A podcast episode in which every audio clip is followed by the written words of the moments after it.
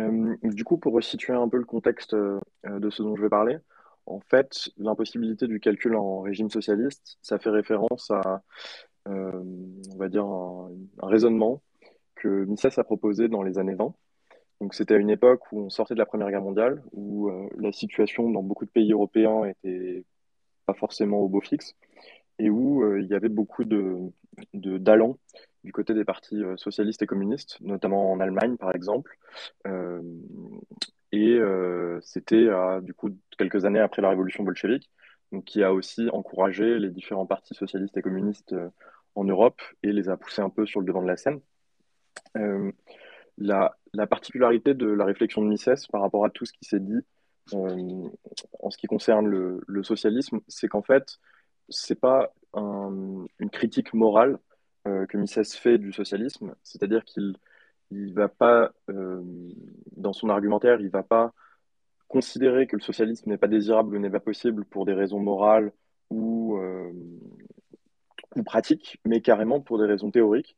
C'est-à-dire que l'objet de son raisonnement, c'est de démontrer qu'en fait, en l'absence de prix de marché, c'est pas possible d'organiser une économie complexe. Donc, quand je dis économie complexe, c'est tout ce qui est différent d'une économie très très primitive, euh, de type euh, chasseur-cueilleur ou euh, on va dire agricole. Mais à partir du moment où on commence à avoir une, structure de production un peu plus compliquée, donc avec des biens intermédiaires qui qui vont fabriquer d'autres biens, ce qui est le cas en fait dans les économies depuis, on va dire, au moins cinq siècles. À ce moment-là, on n'arrive pas à résoudre le problème de l'allocation des ressources. Donc, je vais essayer d'expliquer rapidement son, son argument à ce sujet-là. Faut savoir que c'est un débat qui a duré pendant des, décennies euh, et qui a eu beaucoup de, ou dans lequel il y a eu beaucoup d'allers-retours avec différentes, différentes générations d'économistes socialistes d'un côté et euh, autrichiens de l'autre. Pas faire un résumé précis de tous ces débats, de tous les arguments qui ont été évoqués, etc., puisque c'est plutôt un exercice académique qui, je pense, va pas intéresser grand monde. Mais je vais essayer de commencer par donner un, un petit résumé de la pensée socialiste dans son évolution et très rapidement donner quelques éléments pour expliquer en fait euh, euh, comment ces débats sont articulés.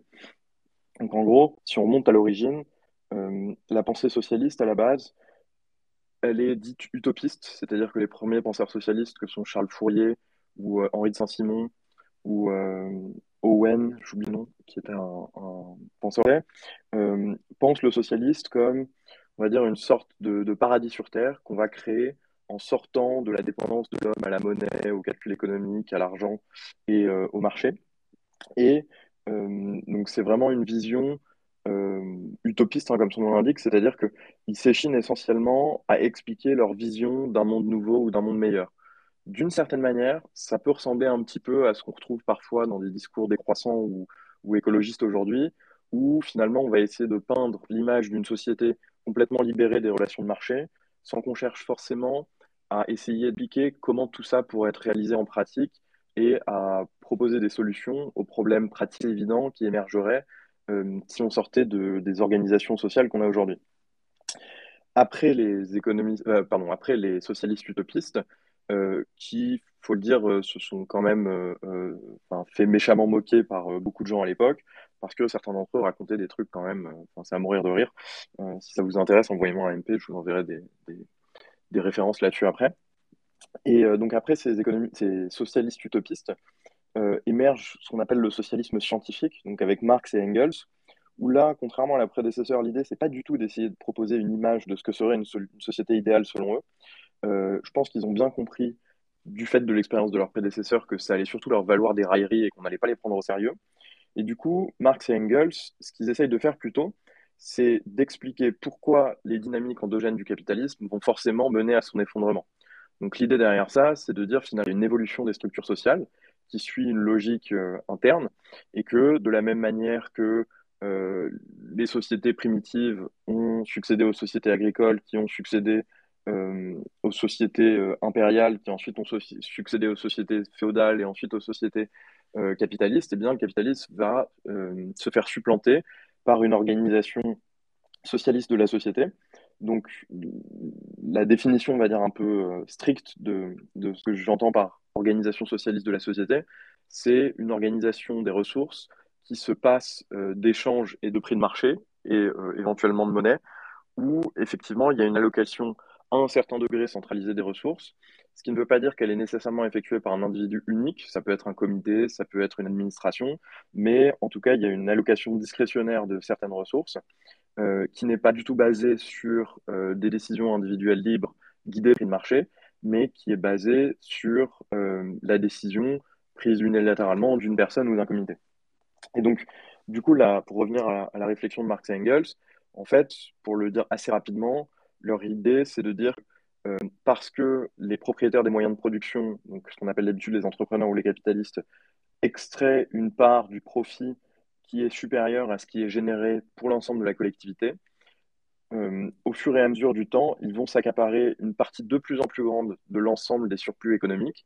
Et donc, ça va paupériser les classes laborieuses et ça va forcément mener à des révolutions et à une prise de contrôle des moyens de production par les classes laborieuses et donc à une collectivisation des moyens de production euh, selon finalement, du coup, qui va mener sur une organisation planifiée ou tout du moins à un certain degré collectivisée, centralisée euh, de la production et de la distribution selon la formule assez classique. À chacun ses, moyens et chacun selon ses besoins à chacun selon ses moyens et chacun selon ses besoins.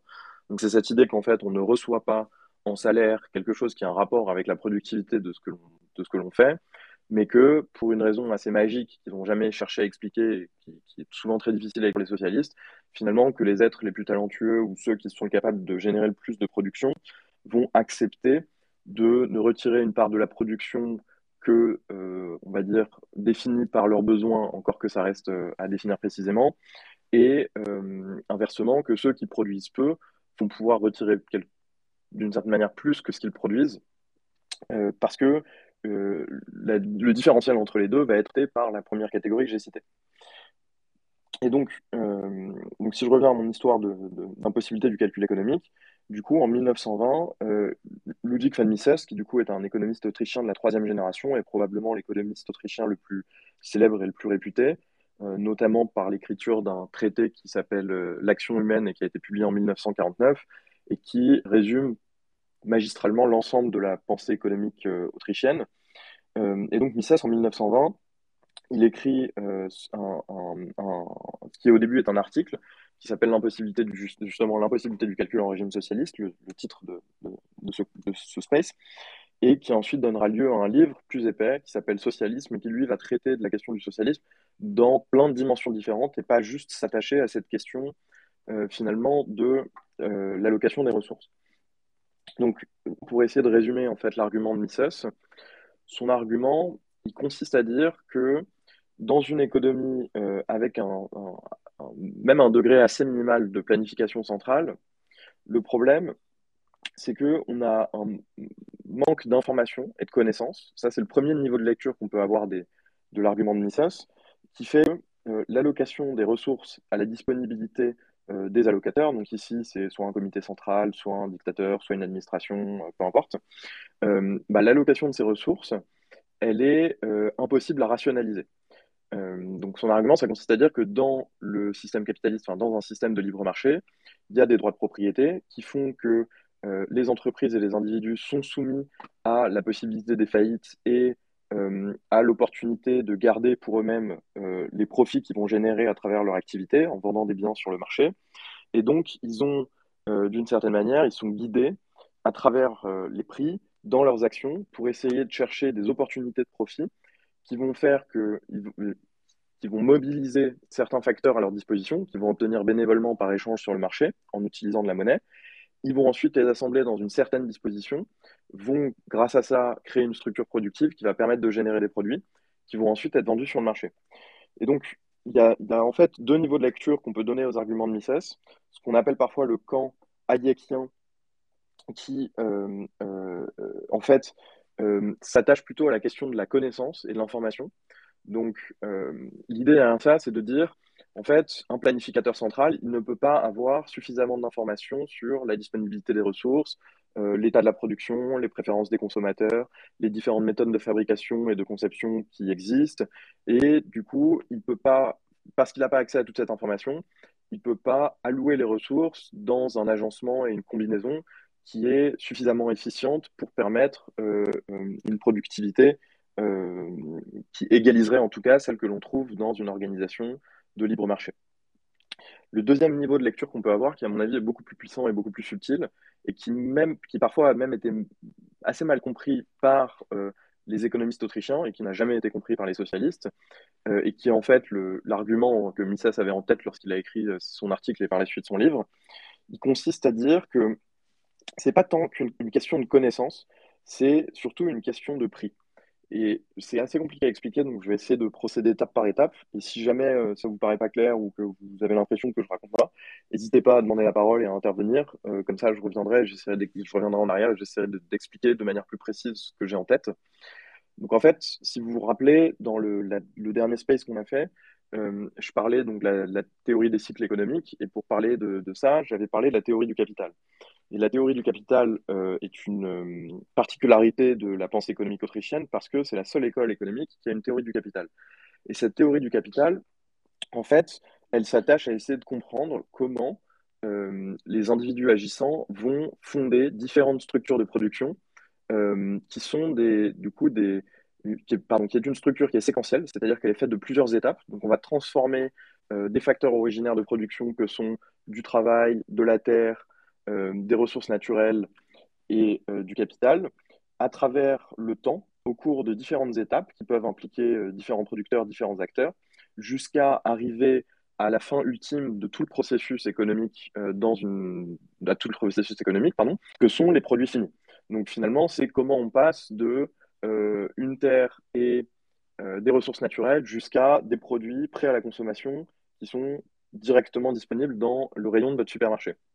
Et du coup, si vous vous rappelez, euh, ce que j'avais essayé d'expliquer la dernière fois, c'est qu'en fait, l'ajustement des prix relatifs au niveau de ces différentes étapes, donc l'ajustement à la fois de ces facteurs originaires qui, encore une fois, sont le foncier, le capital, le travail, etc., et des biens qu'on appelle d'un ordre supérieur, c'est-à-dire des biens qui vont venir temporellement à une étape ultérieure de la production, donc par exemple des machines, puis euh, des machines qui fabriquent d'autres machines, et euh, tout en bout de production, très proche de la consommation, par exemple, on va trouver les, les, biens qui servent à la distribution, donc par exemple les étagères dans un supermarché, euh, les employés qui vont servir à achalander supermarchés, euh, les distributeurs qui, avec des camions, vont euh, ramener les produits jusqu'au point de vente, etc., etc. Et donc, si vous essayez de former une image mentale de cette structure de production par rapport aux différentes séquences qui s'enchaînent les unes les, unes les autres dans le temps, avec comme point de départ les facteurs originaires et comme point d'arrivée les produits de consommation, euh, on peut se poser une question assez intéressante qui est de finalement comment sont déterminés le prix des facteurs intermédiaires. Et en fait, ce que nous répondent les Autrichiens, c'est par l'action de l'entrepreneur qui, euh, d'une certaine manière, va toujours essayer de faire des sur l'avenir, c'est-à-dire qu'il va essayer d'anticiper quel sera l'état des prix futurs en se disant bah, je, je, suppose que par exemple demain les consommateurs vont vouloir tel type de produit et qu'ils seront prêts à payer tant d'argent pour ces produits-là. Ensuite, à partir de cette idée-là, il va essayer de regarder ce qu'il a à disposition pour euh, effectuer la production des produits qui comptent apporter sur le marché. Donc, quelles sont euh, les ressources dont j'ai besoin en termes de foncier, en termes de produits intermédiaires, en termes d'employés qualifiés ou non qualifiés, etc., etc. De combien de fonds j'ai besoin également pour sécuriser tous ces facteurs productifs. Comment est-ce que je vais emprunter ces fonds euh, Combien ça va me coûter dans le temps Si je dois lever de la dette, si je dois euh, diluer le capital de mon entreprise, etc., etc. Et en effectuant ce calcul, qui n'est pas forcément exact, hein, c'est toujours basé par rapport à des hypothèses sur, euh, sur un futur qui est totalement incertain, il va euh, engager du coup les fonds qu'il a réussi à obtenir pour sécuriser les différents facteurs de production dont il a besoin et lancer d'une certaine manière afin de réaliser une production.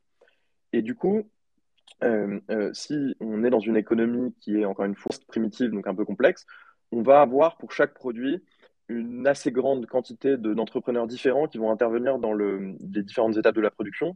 C'est-à-dire que, par exemple, on va avoir euh, euh, un promoteur immobilier qui lui-même fait une hypothèse sur l'endroit dans lequel euh, des gens ou des zones commerciales vont vouloir s'installer, qui va acheter de la terre, qui ensuite va construire des habitations ou des zones commerciales.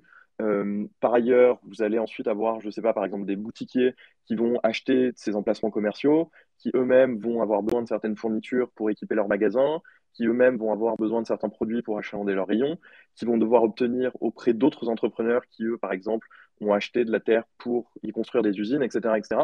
Donc tout ce que j'essaie de dire par là, c'est qu'il y a vraiment énormément d'étapes, même dans la fabrication de biens euh, qui peuvent paraître assez simples, comme euh, il y a un exemple assez connu de Milton Friedman, par exemple, qui, qui, avait écrit un article sur lequel il expliquait tous les processus qui interviennent dans la fabrication d'un crayon à papier. Donc euh, le graphène qui va servir à fabriquer la mine, qui lui-même doit être extrait d'une carrière, qui ensuite doit être transformé, le bois qui doit être coupé, etc., etc., etc.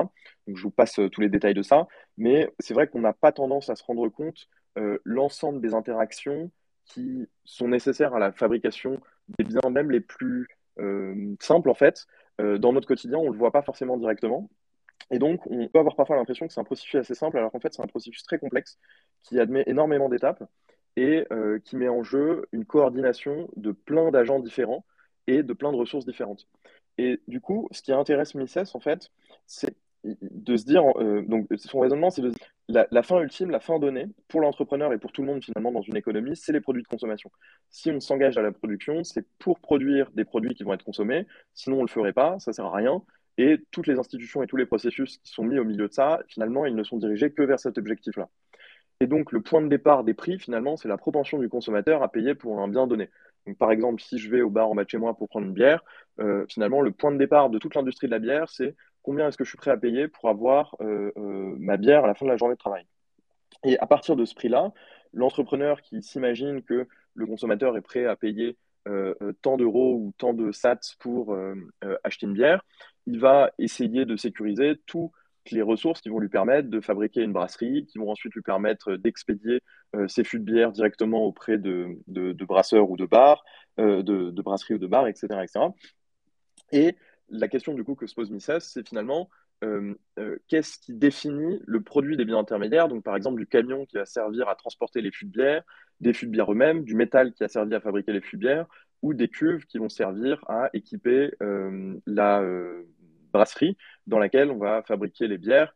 Quels, quels, sont les déterminants qui expliquent euh, le bien de la terre sur laquelle on va faire pousser du houblon? Comment est-ce qu'on détermine si on va plutôt faire pousser du houblon ou plutôt du soja ou plutôt mettre euh, du bétail en pâturage, etc. etc. Et donc, la, la réponse qu'il apporte à ça, finalement, ça consiste à dire que parce que les entrepreneurs sont tous en concurrence les uns avec les autres, chaque euh, bien intermédiaire dans une branche de production euh, étant donné qu'il admet des alternatives, c'est-à-dire qu'avec du cuivre, vous pouvez par exemple fabriquer des, fils électriques, vous pouvez fabriquer des casseroles, vous pouvez fabriquer des, cubes, vous pouvez fabriquer plein de choses. Et en fait, ce qui va déterminer l'utilisation d'une certaine quantité de ressources, c'est revenu marginal qu'on va pouvoir espérer en obtenir euh, en ayant une activité de production. Et donc finalement, les entrepreneurs sont tous en concurrence les autres, d'une part pour obtenir des fonds, Ensuite, une fois qu'ils ont obtenu ces fonds, ils vont utiliser ces fonds-là pour essayer d'obtenir euh, tous les produits dont ils ont besoin pour assurer leur production. Et ce faisant, ils vont euh, du coup créer un mécanisme dans lequel tous ces biens intermédiaires vont voir leur prix fixé en fonction d'espèces de danse très complexes euh, de compétition entre les entrepreneurs entre eux.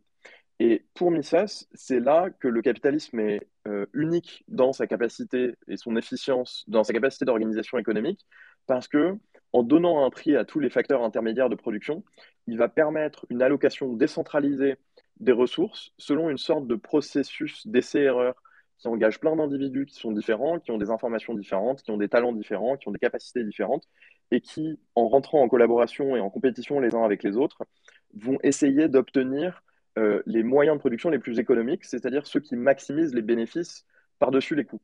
C'est pour ça qu'il parle de calcul économique, c'est-à-dire que pour lui, en l'absence de faillite, donc en l'absence de droit de propriété, en l'absence de chez, en l'absence de, euh, du coup, de euh, profit et de perte, c'est impossible de rationaliser tout ça. Et ce n'est pas qu'une question d'information, c'est vraiment une question de, de, rendement marginal des différents facteurs qui nous assurent qu'ils vont être employés par endroit. Là où, à l'inverse, pour euh, certains autres économistes autrichiens, comme Israeler ou Hayek par exemple, finalement, c'est plus le fait qu'on n'a pas toutes les informations disponibles pour savoir euh, quelles sont les meilleures méthodes de production ou de quoi ont envie les consommateurs, que lorsqu'on essaie de diriger la production par le haut de manière complètement top-down à partir d'un communauté qui essaye de, de réaliser l'allocation des ressources, finalement, on va faire du gaspillage, on ne va pas produire les bons trucs, etc. etc. Et ça, c'est assez important dans l'histoire de ce débat parce qu'effectivement, il y a des socialistes qui ont répondu que même qui ont répondu à ça, pardon, que même finalement, si on n'a euh, euh, pas de, prix pour les facteurs intermédiaires de production, on peut toujours imaginer que les administrateurs euh, socialistes de l'économie, se rendant compte que, par exemple, un certain prix de marché il n'y a pas d'équilibre de marché, c'est-à-dire que par exemple, il y a une trop grande abondance de produits ou à l'inverse, une pénurie de produits, on peut, par essai-erreur, ajuster le prix de vente de manière à essayer d'égaliser ça dans le temps. Donc on peut imaginer par exemple que euh, ait un, comité qui dise on va créer tant de voitures, tant de chaussures, tant de stylos, etc. Et on va les vendre à tel prix. Et que si euh, finalement le prix n'est pas correctement fixé, on va s'apercevoir que nuit. Et donc à ce moment-là, on va euh, du coup augmenter le prix de, de, ces biens-là ou le baisser.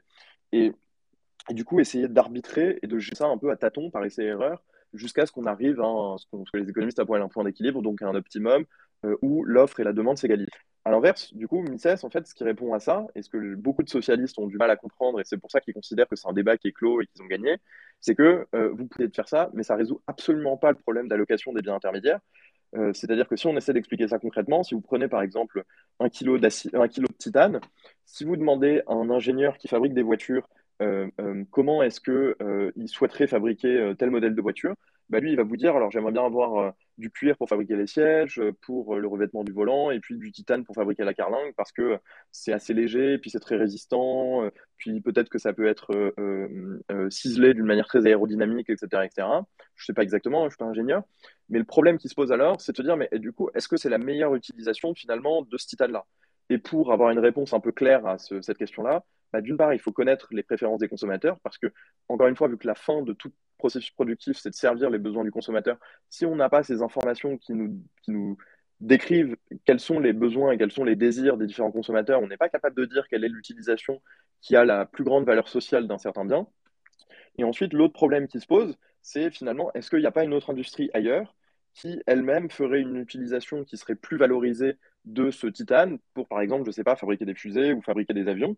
Et ça, c'est quelque chose euh, auquel on peut pas, parce que pour ça, il faut avoir une connaissance absolument parfaite de tous les procédés productifs, de toutes les étapes intermédiaires, de tous les usages alternatifs qu'on peut avoir pour ces ressources. Il faut arriver à comparer ça en temps réel dans un monde qui change avec des boucles de rétroaction qui font que chaque action humaine va produire une altération des plans des différents agents, de leurs préférences, de leur niveau de saturation de leurs désirs, euh, des processus intermédiaires, avec en plus des processus créatifs qui font que de nouvelles personnes inventent tout le temps des processus productifs, etc. etc. Donc c'est juste même pas une question d'information, c'est même pas une question de complexité mathématique, euh, c'est juste qu'en fait on, ne peut pas résoudre ce problème-là sans avoir quelque part des, agents que sont les entrepreneurs qui vont agir un peu euh, en mettant leur, leur peau en jeu avec une skin in the game en disant bah, moi je vais prendre le risque de faire faillite mais en même temps, si je réussis, je vais réussir à avoir du profit. Et donc, ça vaut le coup de le faire. Et grâce à ces gens-là, finalement, on va produire de l'information. C'est-à-dire qu'en essayant différentes combinaisons de biens intermédiaires et en essayant d'apporter leurs biens sur le marché et d'obtenir la faveur des consommateurs, c'est pas uniquement le fait qu'ils vont euh, disperser de l'information à travers leurs actions, c'est même qu'ils vont produire cette information. Parce que en enchérissant sur les biens intermédiaires, ils vont faire que leur prix marginal va se fixer à un endroit qui reflète quel est l'usage le plus efficient de cette ressource. Donc si je reprends mon histoire du titane, des voitures et de l'aérospatiale, en fait, parce qu'il y a un entrepreneur qui va s'engager dans une tentative de découverte ou d'envoyer un homme sur la Lune ou je ne sais pas quoi, il va avoir besoin de titane pour ça parce que ses ingénieurs lui ont informé que c'était le matériau qui était le plus efficient pour fabriquer une fusée. Donc, il va euh, euh, du coup acheter du titane en gros sur le marché ce qui fait que les gens qui, eux, sont dans l'industrie automobile et qui aimeraient bien faire des voitures en titane, finalement, vont se retrouver à devoir payer un prix qui est beaucoup trop élevé pour leur titane, c'est-à-dire que leurs coûts de fabrication de voitures vont devenir supérieurs à ce que les, consommateurs, les automobilistes sont prêts à payer pour acheter une voiture. Et donc, à ce moment-là, ils vont se reporter sur un autre matériau. Alors que l'industrie aérospatiale, qui peut probablement euh, facturer un prix supérieur pour des voyages dans l'espace, va pouvoir continuer à utiliser du titane. Donc finalement, ça, tout ce que ça veut dire, c'est que on a une ressource restreinte qui est le titane, et il faut qu'on arrive à organiser de manière décentralisée son allocation. Et pour ça, il n'y a pas de meilleur moyen que la compétition entre les entrepreneurs. Est-ce que ça vous paraît euh, euh, clair ce que j'ai essayé d'expliquer là? Est-ce que vous avez des questions? Est-ce que vous voulez faire une remarque, intervenir? Tout à fait. Oui, c'est très clair. merci Théo. J'ajouterais pour l'exemple du crayon, c'est bien le même exemple que j'ai lu dans, dans, la description de l'exemple, ça parlait que dans le fond, il n'y a personne sur la Terre, aucun être humain qui sait comment faire un simple crayon du début à la fin de, de l'obtention, dans le fond, du, minerai ou euh, de comment gérer une forêt ou de comment. Il n'y a personne qui a toute cette connaissance-là, donc c'est nécessairement un, concept là, euh, qui prend plusieurs intervenants pour, pour, pour faire le produit fini. Donc, même un simple crayon, personne ne sait comment tout faire dans, dans le crayon au niveau de, toutes les matières qu'on a besoin d'utiliser. ma deuxième, mon deuxième point, c'est par rapport aux, euh, ressources euh, naturelles, les prix qui sont distorsionnés. Euh, je suis en train de, travailler sur la révision de la traduction de l'étalon Fiat. Puis Saïf parle d'un bon exemple au niveau du maïs aux États-Unis. comme le maïs est subventionné, ben ça, ça cause des surplus parce que les, les c'est pas le marché, dans le fond, qui décide de combien de, maïs est produit, c'est plutôt les, les, euh, les, producteurs sont encouragés à en produire à cause des subventions. Donc, ils cherchent toutes sortes de débouchés après pour euh, le maïs. Le marché qui décide de combien de maïs va être utilisé, c'est euh, carrément la, ben, en fait, la, production n'est pas, pas, balancée par le marché, donc il y a des surplus. Donc, ils trouvent toutes sortes d'utilités de, comme le, le, sirop de maïs euh, qui, a remplacé le sucre maintenant aux États-Unis dans beaucoup, beaucoup d'utilisation, euh, puisque ça devient, comme c'est très subventionné, ça devient euh, moins cher que le sucre et c'est moins bon en fait pour la santé que le sucre. On serait mieux d'utiliser du vrai sucre au lieu du, sirop de, maïs. Et même chose pour l'éthanol. Il va y mettre d'éthanol dans l'essence, tout simplement parce qu'il y a des surplus de, maïs, puis ça devient économiquement viable d'ajouter de, l'éthanol dans l'essence pour se débarrasser, des, surplus de maïs. Donc, avoir, j'ai faussé les prix euh, d'une quelconque manière que ce soit, ça cause, ça a des effets souvent euh, comme ça, euh, qui ne sont, qui sont pas nécessairement logiques. C'est juste qu'il y a trop de maïs parce que ce n'est pas le vrai signal de prix qui gère la quantité qui est produite. Oui, bah c'est deux très bonnes remarques et c'est un super exemple. Donc, si je rebondis juste ce que je viens de dire, la première remarque, finalement, l'histoire du crayon, euh, ça, c'est en fait, quasiment l'argument à Hein. C'est-à-dire que personne n'a toute la connaissance nécessaire pour organiser les processus de production dans un monde aussi complexe que le nôtre. Et donc, euh, de toute manière, ça sert à rien d'essayer de faire ça de manière centralisée.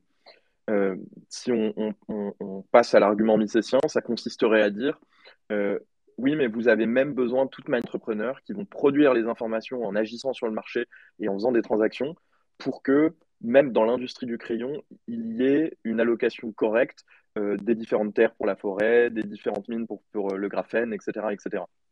Ensuite, sur la deuxième remarque que tu faisais, ouais, c'est un, super exemple aussi que j'avais relevé dans, le, dans l'étalon Fiat de, de. Euh, et du coup, j'aimerais vous en partager un autre qui, du coup, est décrit dans la deuxième édition de ma newsletter qui s'appelle Sur la route de la répression financière. Ces derniers temps, du coup, je me suis pas mal intéressé à la Chine et ça fait très largement écho à la discussion qu'on a là.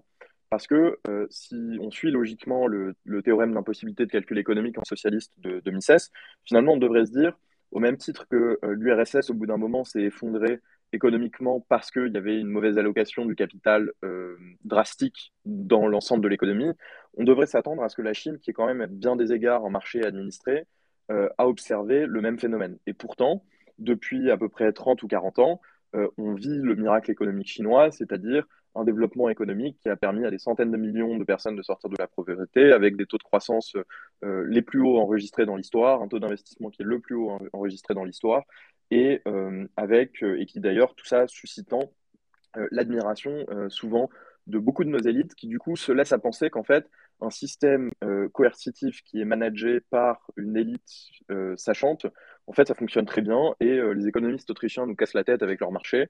regardez les Chinois, ils y arrivent très bien. Et du coup, moi, mon point de vue là-dessus, enfin, mon intuition première, ça consisterait à dire oui, mais c'est une illusion. C'est-à-dire que pour l'instant, vu de l'extérieur et vu de loin depuis nos, pays occidentaux, ça a l'air de très bien fonctionner.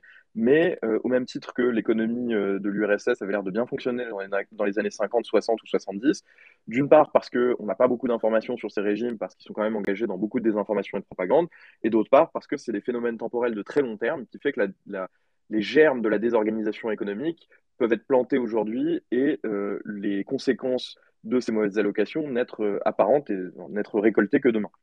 Et du coup, en m'intéressant à ces questions-là, euh, je suis tombé sur des rapports qui traitent de la question de l'eau en Chine. Donc, tout simplement, l'idée déjà, c'est que la Chine a 20% de la population mondiale, mais n'accueille que 7% des ressources d'eau douce. C'est-à-dire déjà qu'elle a une, une insuffisance d'eau douce assez importante. Et par-dessus ça, ils ont un problème de distribution des ressources d'eau douce parce que l'essentiel des ressources d'eau douce sont dans le sud du pays. là où 60% de, des terres agricoles sont dans le nord, 40% du PIB, 40% de la population pardon, est dans le nord, et je crois que c'est quelque chose comme à peu près 40 PIB aussi qui est généré dans le nord du pays, alors même qu'il n'y a que 20% des ressources en eau potable de la Chine qui sont dans le nord du pays. Et ça, c'est un problème dont les bureaucrates du Parti communiste chinois sont, conscients depuis au moins 2005. Je trouvais déjà qu'ils en parlent en 2005. Par contre, c'est un truc qu'ils essayent de cacher un peu sous le parce qu'en fait, ils n'ont absolument aucune euh, solution à ce problème-là.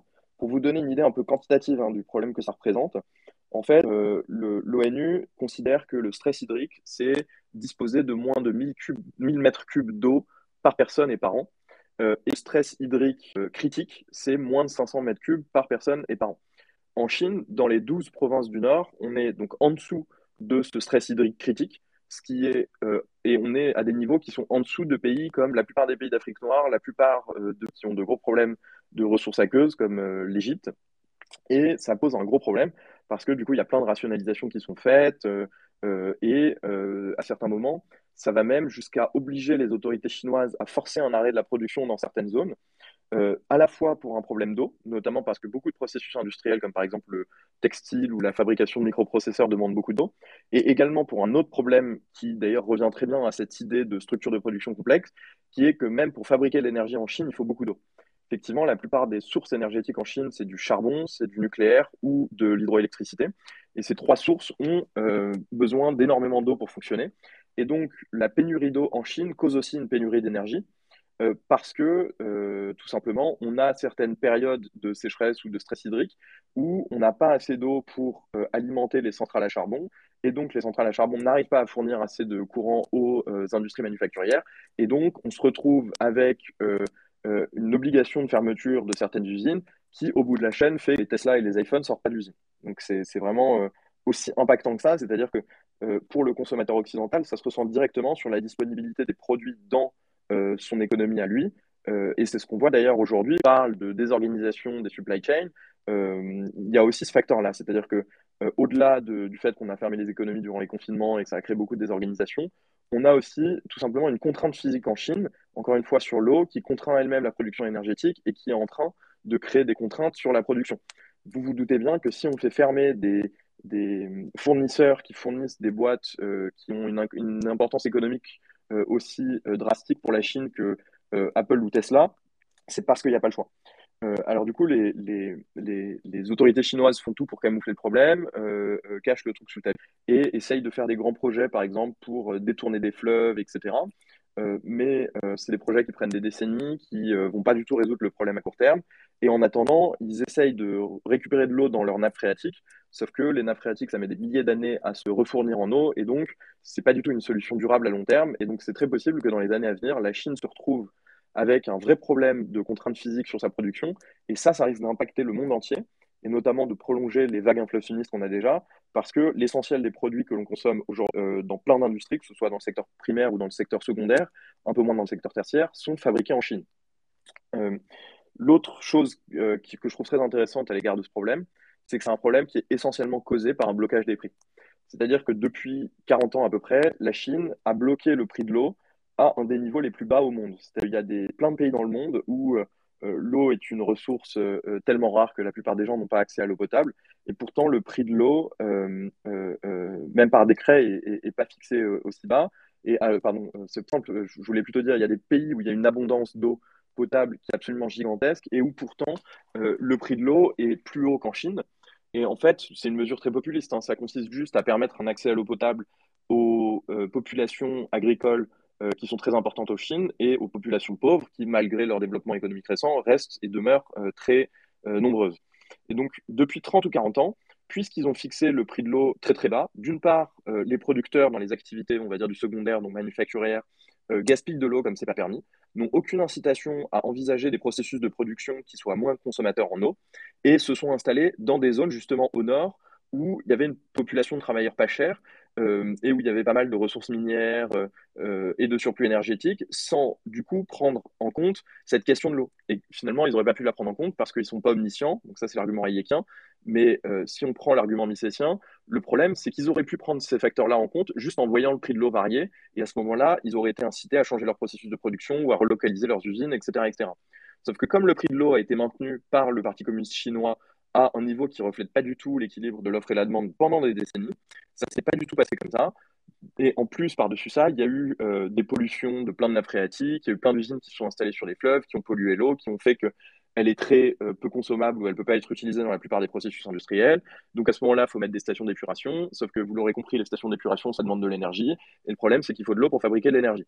Donc c'est vraiment un problème dont ils ne trouvent pas de solution pour l'instant. C'est le serpent qui se mord la queue parce que quasiment toute leur activité économique d'une manière ou d'une autre, va utiliser de l'eau ou alors va utiliser des intrants de production qui eux-mêmes demandent de l'eau, comme l'énergie. Et il n'y a pas de solution de court terme à ça. Bien sûr, on ne peut pas importer de l'eau, c'est une denrée économique dont le prix n'est pas du tout assez cher pour que ça justifie le coût du transport. Et donc, malgré que euh, beaucoup d'analystes soient assez silencieux sur le problème, j'ai l'impression que c'est quelque chose qui risque d'avoir des conséquences de long terme assez importantes. Et par ailleurs, ça illustre très bien l'idée que j'essayais de décrire euh, ici, c'est-à-dire finalement que en bloquant le processus entrepreneurial et notamment en bloquant les prix, on se retrouve dans euh, un système où, comme en Chine, on va avoir une allocation des ressources qui n'est pas du tout rationnelle.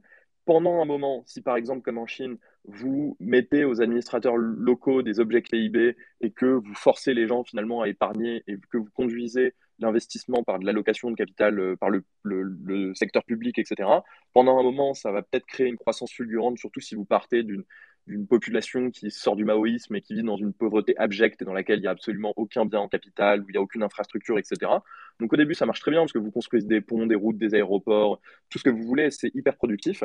Au bout d'un moment, les rendements marginaux décroissent et à ce moment-là, il faut une réallocation du capital, c'est-à-dire changer la structure productive de manière à pouvoir rétablir euh, des profits. Et pour ça, il y a besoin d'entrepreneurs, il y a besoin de faillites, il y a besoin d'un marché pour permettre cette rationalisation décentralisée de l'allocation du capital.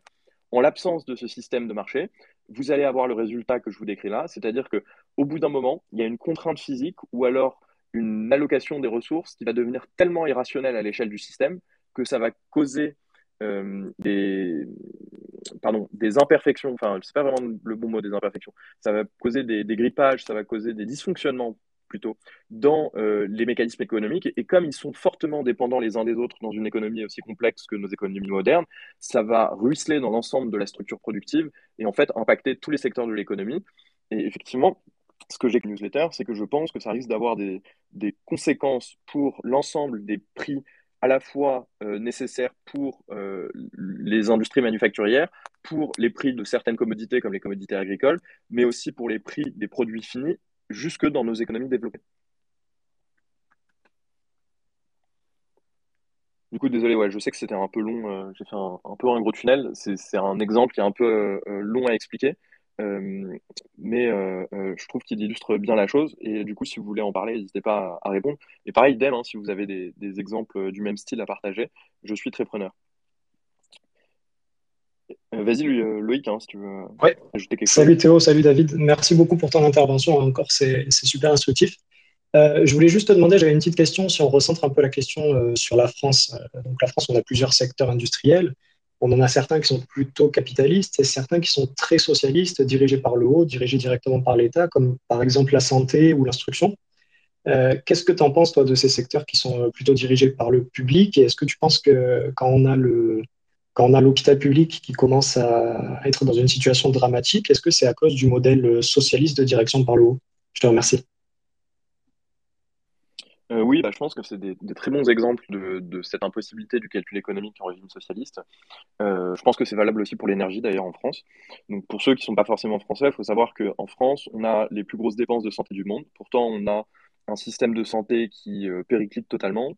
On, a avait en tout cas certains des meilleurs chercheurs et des meilleurs médecins du monde qui aujourd'hui, parce qu'ils sont payés des clopinettes et n'ont pas les moyens de bosser correctement, sont assez désespérés ou alors vont bosser à l'étranger. Et euh, pareil, on a un des plus gros corps de fonctionnaires du monde, qui est l'éducation nationale, dans lequel euh, on je crois que dans l'histoire, c'est le deuxième plus gros corps de fonctionnaires derrière l'armée rouge, mais je suis pas certain. Faudrait que je vérifie ça. Et pourtant, on a, je crois, à peu près un tiers des professeurs qui euh, sont en congé permanent, enfin en congé maladie ou quelque chose comme ça, qui se plaignent tout le temps d'un manque de professeurs.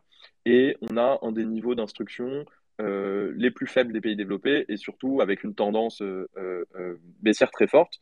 par-dessus ça, on a également les professeurs les plus, les plus mal payés quasiment de tous les pays comparables. En Allemagne, je crois que par exemple, les professeurs gagnent entre 40 et 50% de plus qu'en France. Et je pense que tout ça, effectivement, c'est lié à l'irrationalité de, l'allocation des ressources quand elle est faite de manière centralisée. Et je pense que si on regarde un peu ce qui se passe, on le voit bien. Par exemple, on crée de plus en plus de bureaucrates, on crée de plus en plus de lois un peu stupides et de processus euh, bureaucratiques un peu stupides dans le fonctionnement des hôpitaux, dans le fonctionnement des écoles.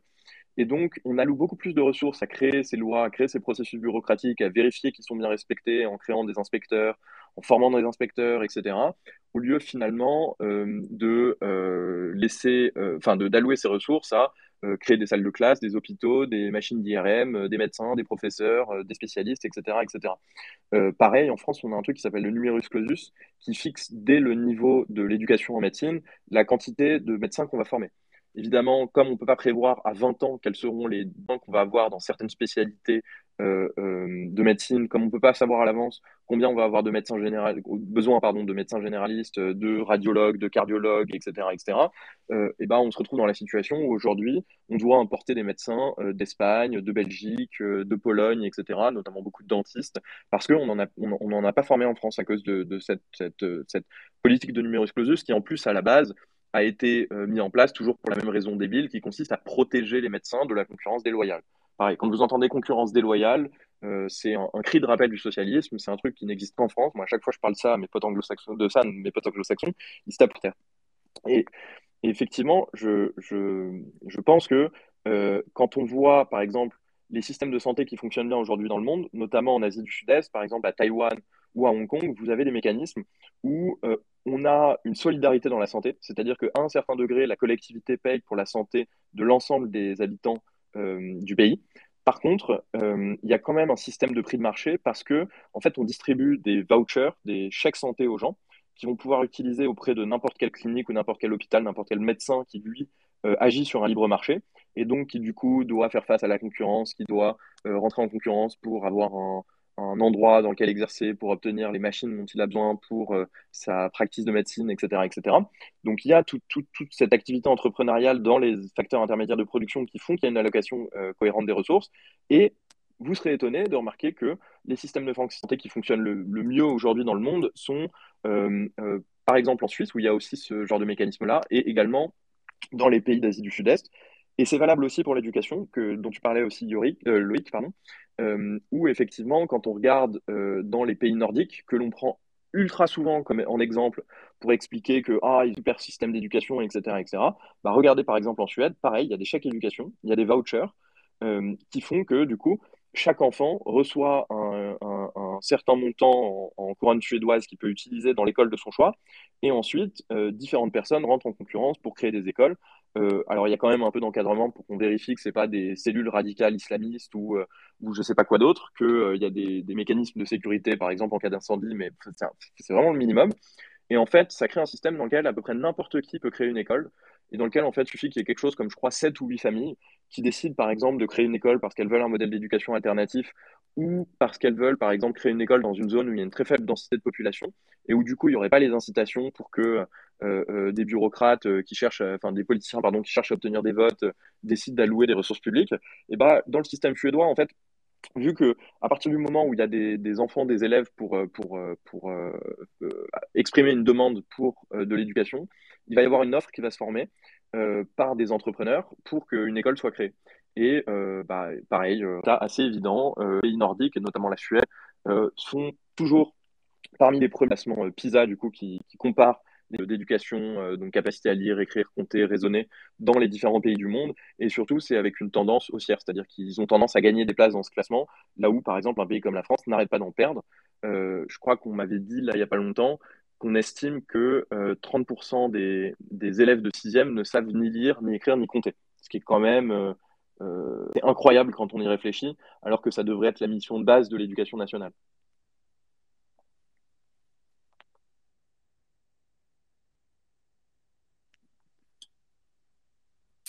Ouais, c'était très clair, je te remercie. Merci, Bec. Je réenchérisserais, non? Euh, tu vois, ça va prouver mon exemple. Je voulais renchérir en disant qu'ici au Québec, euh, on dit que environ 50 de la population est analphabète euh, fonctionnelle. C'est ahurissant.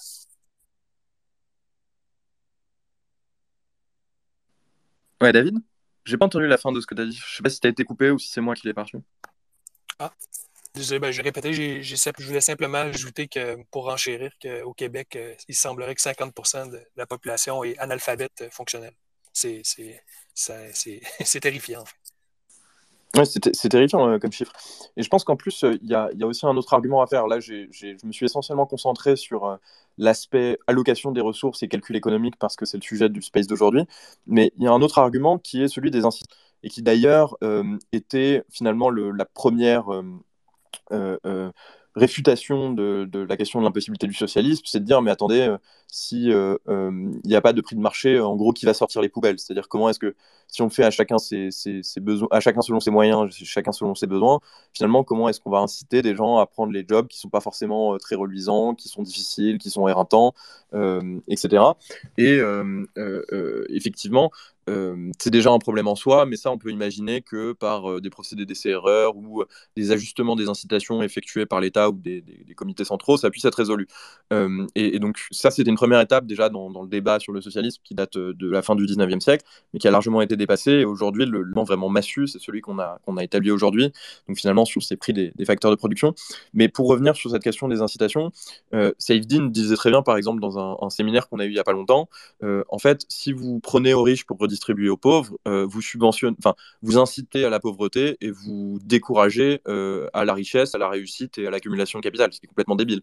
De la même manière, la manière dont on peut réfléchir à la, socialisation de la santé ou de l'éducation, c'est qu'en fait, vous allez systématiquement inciter les gens à être en mauvaise santé, parce que ce n'est pas eux qui payent le coût, euh, euh, en tout cas de manière assez directe, de, euh, des décisions qu'ils vont faire vis-à-vis de leur hygiène de vie, de leur santé, etc. et à l'inverse, vous ne récompensez pas les gens qui font des efforts pour être en bonne santé. Donc, après, il ne faut pas s'étonner si, ça a les conséquences qu'on que, voit aujourd'hui. Et de la même manière, si vous créez un système d'éducation qui est euh, euh, entre les mains de l'État et notamment des politiciens, c'est assez logique que vous obteniez un système de propagande où l'objectif, ça va pas être de créer des individus compétitifs vont essayer de développer au mieux leurs capacités pour être les plus productifs et euh, les plus, enfin, viser l'excellence dans le domaine de leur choix.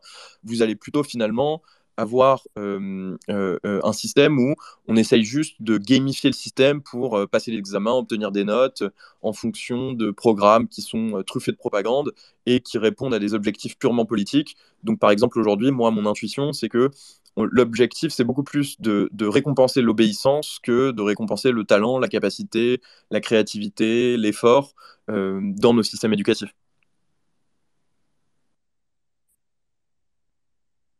Ok, ça marche. En attendant, il y a, quelque chose que j'avais euh, gardé sous le coude, parce que je trouve que c'est un, c'est un passage dans des livres de Ludwig von Mises, justement, qui s'appelle Planned Chaos, donc euh, le chaos organisé, le chaos planifié, euh, et qui résume très bien l'idée que j'essaye de faire passer tout à l'heure. Alors, désolé, je suis en train de le traduire en même temps, parce que si je le lis en anglais, vous allez rien comprendre, vu mon accent. mais en gros, donc voilà, la manière dont ça se traduirait, c'est là où il n'y a pas de prix de marché pour les facteurs de production parce qu'ils ne sont ni achetés ni vendus. Il est impossible de recourir au calcul économique dans la planification des actions futures et dans la détermination du résultat des actions passées. Un système de management socialiste des moyens euh, ne pourrait simplement pas savoir si les plans qui sont exécutés sont les moyens les plus appropriés d'atteindre les fins qui sont choisies. Il va opérer dans le noir euh, il va opérer dans le noir, il va gaspiller les ressources, les facteurs rares de production, à la fois matériels et humains, le travail. Le chaos et la pauvreté, pour tous, vont systématiquement en résulter.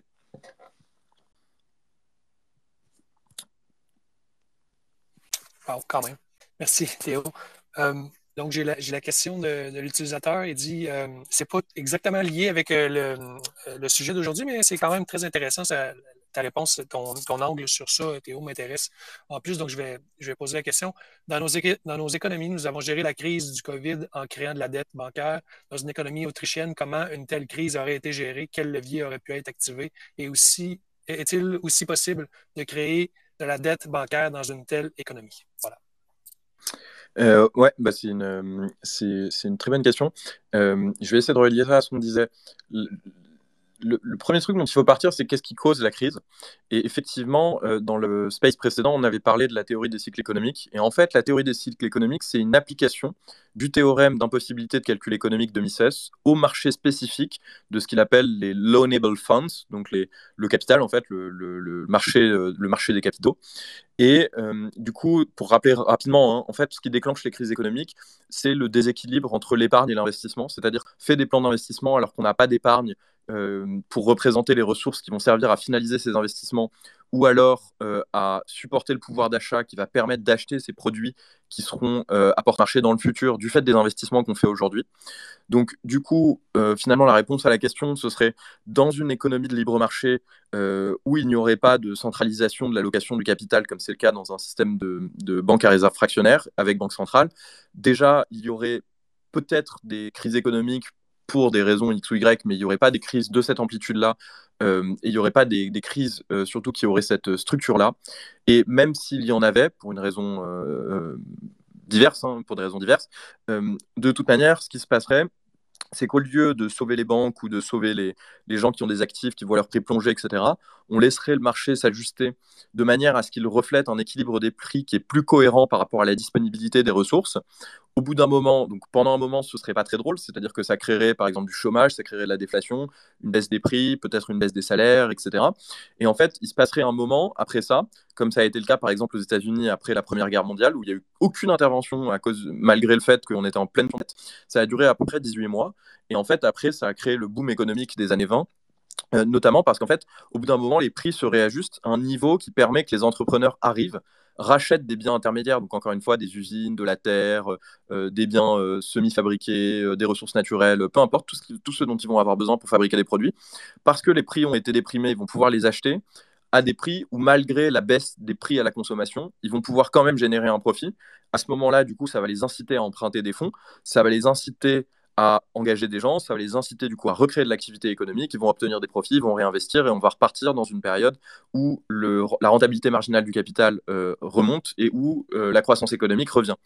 Et donc en fait, euh, ce qui est très important de comprendre, c'est que cette période de déflation, on a plein d'entreprises qui font faillite ou on a plein de, ressources qui, qui, qui sont, pardon, on a plein d'entreprises qui sont faillites et où les prix baissent.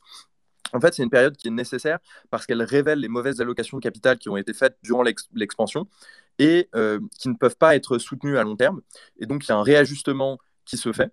À ce moment-là, du coup, il y a une réorganisation, une, nouvelle rationalisation des ressources à notre disposition qui se rétablit avec ces nouveaux entrepreneurs qui arrivent et on repart sur une trajectoire qui est soutenable. C'est un peu comme euh, si vous corrigez le cap euh, lorsque vous êtes en bateau parce que euh, vous vous rendez compte que, bah, à cause de l'impact des vagues, du vent, un peu de dérive, etc., vous n'arrivez pas exactement à l'endroit où vous allez aller. Vous allez peut-être vous prendre un rocher, des récifs, etc., etc. C'est quelque chose de très simple. C'est aussi un peu le même genre de phénomène. Lorsque vous avez de la fièvre, par exemple, c'est juste la manifestation de votre système immunitaire qui accélère un peu pour combattre euh, les agents pathogènes euh, euh, qui, qui, minent votre santé. Et bah, c'est une période pas drôle à passer, mais ça va vous, permettre bah, d'être en meilleure santé demain et donc de reprendre votre vie de manière normale. La, crise dans les systèmes économiques, notamment les systèmes à réserve fractionnaire, c'est comme ça qu'il faut la voir. Et c'est pour ça que c'est d'autant plus préjudiciable de ne pas la laisser se réaliser et de produire ses effets parce que si on empêche le réajustement des prix, en fait, on repousse juste le problème à plus tard. Du coup, on va encourager de plus en plus à avancer dans cette trajectoire qui est insoutenable, faire de plus en plus de mauvaises allocations de capital. Et à ce moment-là, lorsque la crise va de nouveau se manifester parce qu'on n'a pas du tout résolu le, problème sous-jacent, on va encore une fois, là, pardon, on va avoir un ajustement qui va être d'une amplitude encore plus violente et euh, du coup qui va faire encore plus mal socialement. Donc l'intervention pour essayer d'empêcher les crises et de sauver l'économie, comme le disent les banquiers centraux, c'est un peu choisir entre euh, disons, on pourrait se prendre des petites claques de temps en temps, avoir des petites récessions pas très graves, et puis euh, il y a quelques boîtes qui font faillite, et puis c'est très localisé à certains, certaines industries, certaines entreprises, et c'est pas très grave, ça crée pas des effets de masse. Et à la place, en fait, on a décidé euh, de créer une espèce de croissance artificielle sur une base complètement insoutenable, en allouant des ressources, en faisant du déficit, en manipulant les taux d'intérêt, en faisant de l'assouplissement quantitatif, etc. etc. Et lorsque on se prend les conséquences de cette connerie dans la tête, on va décider de continuer, de manière à être certain que quand la claque va venir, elle va nous mettre KO d'un coup. Et là, ça risque effectivement de créer un effondrement social total comme en URSS, ou alors créer des révolutions, ou alors créer des crises humanitaires parce qu'il n'y a vraiment plus rien à bouffer, comme c'était le cas en Ukraine par exemple dans les années 20 ou dans les années 30, euh, ou comme c'était le cas par exemple en Allemagne après euh, l'hyperinflation et, la crise de 29 ou dans les années 30-31, vous aviez quelque chose comme 47% de chômage et effectivement les gens qui chassaient des rats dans les rues pour pouvoir se nourrir. J'ajouterais, pour compléter avec la, dernière partie de la question de, du euh, au niveau des, prêts bancaires, où ben, lui, il dit est-ce que c'est possible de créer de la dette bancaire dans un tel, dans un tel système? En fait, moi, je dirais que simplement que c'est pas nécessaire d'avoir euh, de la réserve fractionnaire pour les banques pour faire des prêts. En fait, euh, quand il n'y a pas de réserve fractionnaire, les, prêts des banques sont liés à, l'épargne des, euh, des, épargnants. Et, quand il manque d'argent, quand il manque d'épargne, ben, les taux d'intérêt montent pour attirer les gens à placer leur argent dans la banque. Après ça, la banque fait, ses prêts. Il y a comme un système d'offres et de demandes qui s'installe pour réguler justement ce flot-là d'épargne et de prêts. Et, donc, il euh, ne faut pas penser que si on enlève le, système euh, fractionnaire des banques, il n'y aura plus de prêts, puis il n'y aura pas de. C'est juste que le coût de l'argent, donc les, les taux d'intérêt, ce que l'argent coûte, va, être réel, va refléter le marché, va refléter la réalité. Ça ne sera pas dicté par des bureaucrates quelque part qui vont dire ben nous, on veut mettre le taux à zéro pour stimuler l'économie ou on veut monter le taux pour arrêter l'inflation. ça, va être, le marché qui va décider est-ce qu'on a besoin de plus de capitaux en épargne pour pouvoir faire des prêts ou pas? Donc, euh, euh, j'ai l'impression que des fois, les gens ont tendance à penser que c'est le système fractionnaire bancaire qui permet les prêts. Ce n'est pas le cas. Ça devrait être l'épargne qui est liée euh, à tout ça. Voilà. Bah, c'est une réponse euh, parfaite. Hein. J'ai rien à ajouter. Je vais juste dire qu'en fait, on peut aussi le voir d'une manière différente quand on regarde la distinction entre crédit et dette. C'est-à-dire que dans notre système, quand on fait des prêts, en fait, on crée de la monnaie, ça c'est du crédit. Alors que dans un système où il n'y a pas de réserve fractionnaire, comme le dit très très bien David juste avant, prêter de l'argent à quelqu'un, c'est que c'est l'épargne qui a été constituée par quelqu'un d'autre. Et donc en fait, on assure qu'il n'y ait pas de création dans le système. C'est une sorte de loi de conservation de l'énergie économique et c'est ça qui assure que le système il soit stable.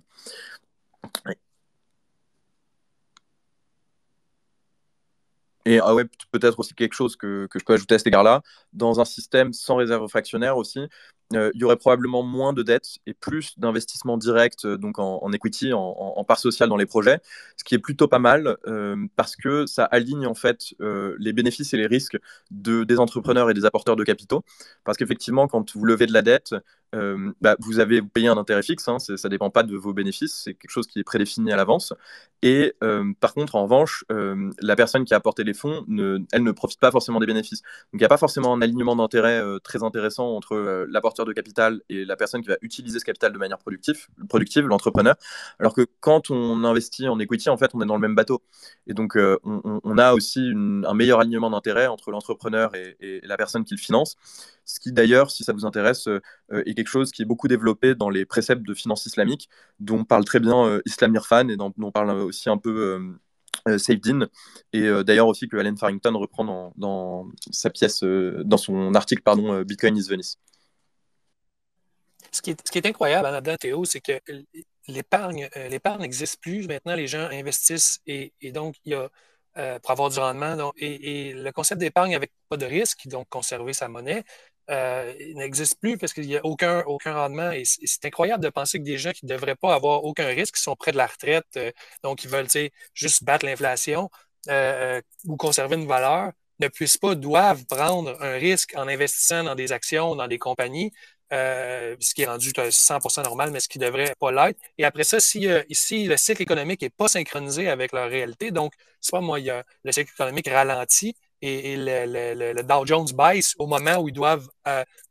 comme, euh, sortir leurs actifs du, marché, ben, ces gens-là vont, peuvent perdre 20% de leur valeur ou, je ne sais pas, même plus si, si, le, y, a un, y, a, y, a un ralentissement économique assez important. Donc, c'est juste une question de chance ou de, de timing. C'est sûr que quand on zoom out, Euh, le, marché des actions monte toujours euh, et c'est définitivement lié à l'inflation et à l'influx de capitaux. Mais, mais, mais il y a des gens qui ne devraient pas prendre de risques avec l'investissement, qui sont obligés de le faire pour battre l'inflation. Ils se retirent au, au même moment. Tous ceux qui ont pris leur retraite en 2008, le, tout leur capital avait fondu puisqu'il n'était juste pas. Euh, pas en synchronicité avec les cycles économiques. Moi, je trouve que ça fait aucun sens. Les gens qui ne devraient pas pouvoir subir de risques devraient pouvoir épargner avec un taux d'intérêt euh, dicté par le, marché, je sais pas, un, taux d'intérêt sain. Puis comme ça, ben, ces gens-là ne seraient pas victimes des cycles économiques et, de ce qui n'est pas synchronisé avec, avec leur, leur situation eux. Voilà. C'est très juste, hein, c'est très bien expliqué. Si, cet aspect vous intéresse aussi, euh, Parker Lewis en parle dans son, ensemble d'articles euh, qui s'appelle, sa série d'articles, pardon. Euh, mince, comment elle s'appelle? Bah, C'est sur le site de Unchained Capital. Et, et, effectivement, il, dit très bien, par exemple, les, les, banquiers centraux essaient de nous faire croire que l'épargne et l'investissement, c'est la même chose et que c'est nécessaire d'avoir à investir pour épargner. C'est complètement débile. Euh, ça sert deux fonctions complètement différentes. L'investissement, normalement, c'est pour chercher à avoir un rendement qui est supérieur à celui de l'épargne, justement en prenant un risque. Tout investissement suppose un risque opérationnel, euh, conjoncturel, etc., etc. Alors qu'en revanche, euh, l'épargne, c'est censé être euh, justement pour se prémunir de l'incertitude du futur, et donc c'est pour avoir un matelas de sécurité. C'est vraiment pour pouvoir prévenir, pour pardon, se prémunir contre ce qui pourrait arriver demain et qu'on ne peut pas anticiper, parce que le futur est incertain. Et donc, on devrait, enfin, assez logiquement, on n'a pas envie d'avoir ce risque-là. On a besoin d'épargne, on a besoin de se protéger contre cette incertitude. Je ne sais pas si demain je, serais malade ou que par exemple je serais en incapacité de travailler ou quoi que ce soit d'autre. Euh, et je veux pas être dépendant de la performance de Tesla pour euh, être certain, ou même de, la conjoncture globale du marché des actions, pour être certain que si ça, ça arrive demain, eh ben, je pourrais quand même euh, pouvoir vivre décemment grâce à l'argent que j'ai accumulé en travaillant et en épargnant dans le passé.